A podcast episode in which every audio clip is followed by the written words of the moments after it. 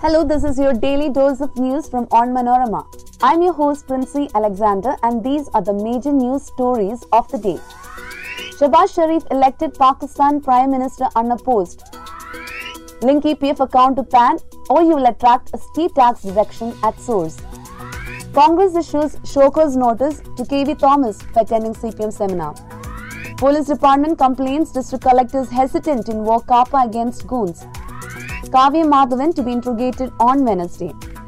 Let's get into the details.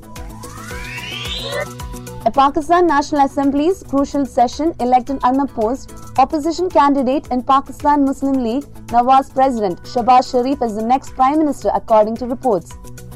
Imran Khan's Tehreek-e-Insaf lawmakers had started resigning from the House ahead of the vote.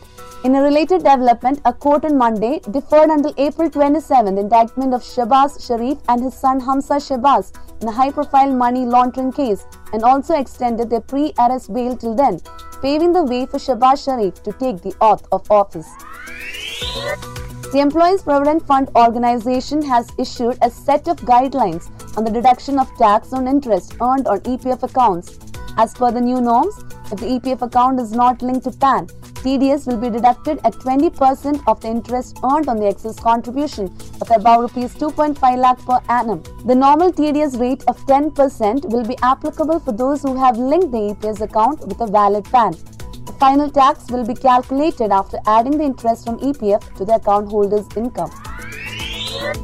The All India Congress Committee on Monday issued a show-cause notice to senior leader KV Thomas, who recently attended a seminar organized by the CPM defying a party diktat. The disciplinary committee of the party, which met in New Delhi, issued the notice asking Thomas to explain why it should not take action against him. The former union minister has to reply to the notice within a week.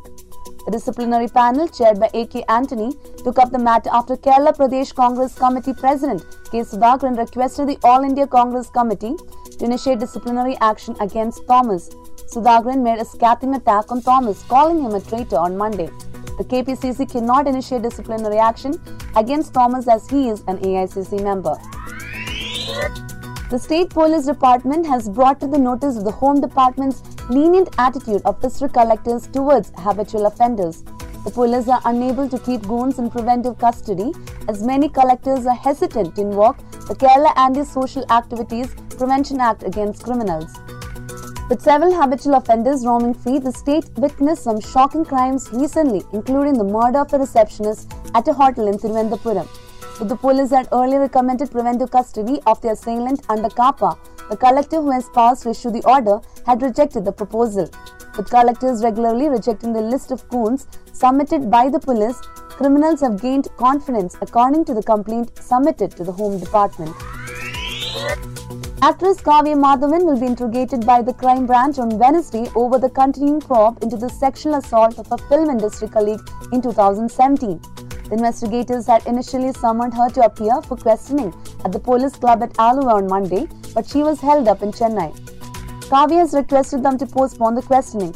Her interrogation has been now scheduled for Wednesday afternoon at the couple's residence in Aluva. Kavya's husband and actor Dileep is the key accused in the case. That brings us to the end of this episode. Be sure to come back tomorrow. As always, thanks for listening to the Daily News Dose.